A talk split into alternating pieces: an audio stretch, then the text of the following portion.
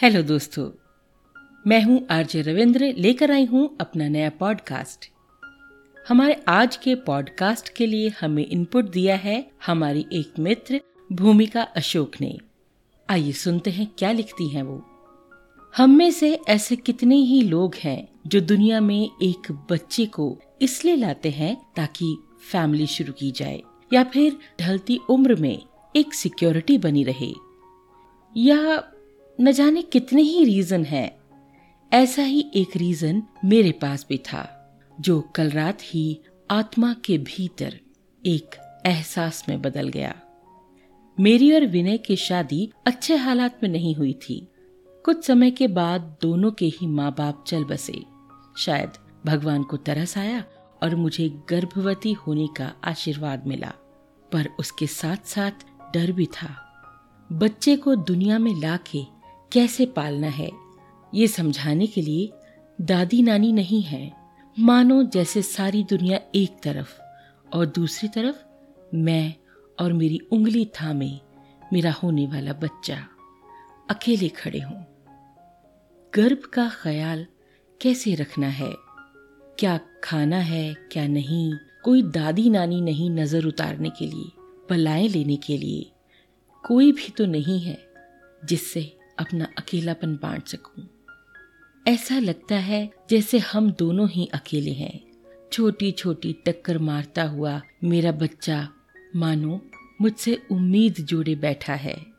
और मैं इस नए एहसास के साथ साथ कई सवालों के अंधकार में गुम होती जा रही हूँ। आँखों में आँसू लिए दरवाज़ा खोला तो विनय सामने था। रोज होने वाले ऑफ़िस के काम के बाद खाना खा के लेटने ही लगे थे कि उनके मुँह से अचानक निकला, अम्मी। ऐसा दो चार बार पहले भी हो चुका था। एक दिन मैंने उनको पूछ लिया कि तुम्हारी सर की मालिश से लेकर खाने पीने और हर चीज़ को मैं देखती हूँ, तुम्हारा पूरा ख्याल रखती हूँ, फिर तुम माँ को इतने साल बाद भी क्यों याद करते हो? चेहरे पर ढेरों सुकून लिए उसने बस एक ही जवाब दिया हम्म, जब माँ बनोगी ना तब एहसास होगा। हाँ हर बात में माँ याद आती है क्योंकि मैं उन्हीं का हिस्सा हूँ। जब तुम्हारा कोई हिस्सा बनेगा तब तुम इस बात को समझ पाओगी। बस इतना सुनते ही ऐसा लगा जैसे आसमान से कोई रूहानी ताकत मेरे सारे सवालों का जवाब दे गई। विनय के एक ही जवाब ने जाने दिमाग के बंद कमरों के कितने ताले खोल दिए हों। असीम सुख और आत्मशक्ति सी भर गई मेरे रोम रोम में। और अब जब बच्चा हिला तो मानो डरा नहीं रहा था, बस बता रहा है, मैं हूँ तेरे साथ, माँ, दोनों मिलकर देख लेंगे। तेरे होते हुए भी और तेरे जाने के बाद भी। विनय के शब्दों ने जहाँ मेरी आत्मा को छुआ था, वहीं उस बच्चे के स्पर्श ने मुझे गर्भ में ही एक सुरक्षा का एहसास करवाया। वो सुरक्षा जो एक स्त्री हमेशा महसूस करना चाहती है। जब माँ गर्भ में अजन्मे बच्चे के होने से खुद को इतना स्थिर, शांत आत्मीय महसूस कर सकती है तो माँ की छवि को महसूस कर विनय को भी सुखद अनुभूति होती होगी। शायद माँ और बच्चे के इसी आत्मीय जुड़ाव की वजह से हर तकलीफ़, हर दुख में बच्चा माँ को ही याद करता है।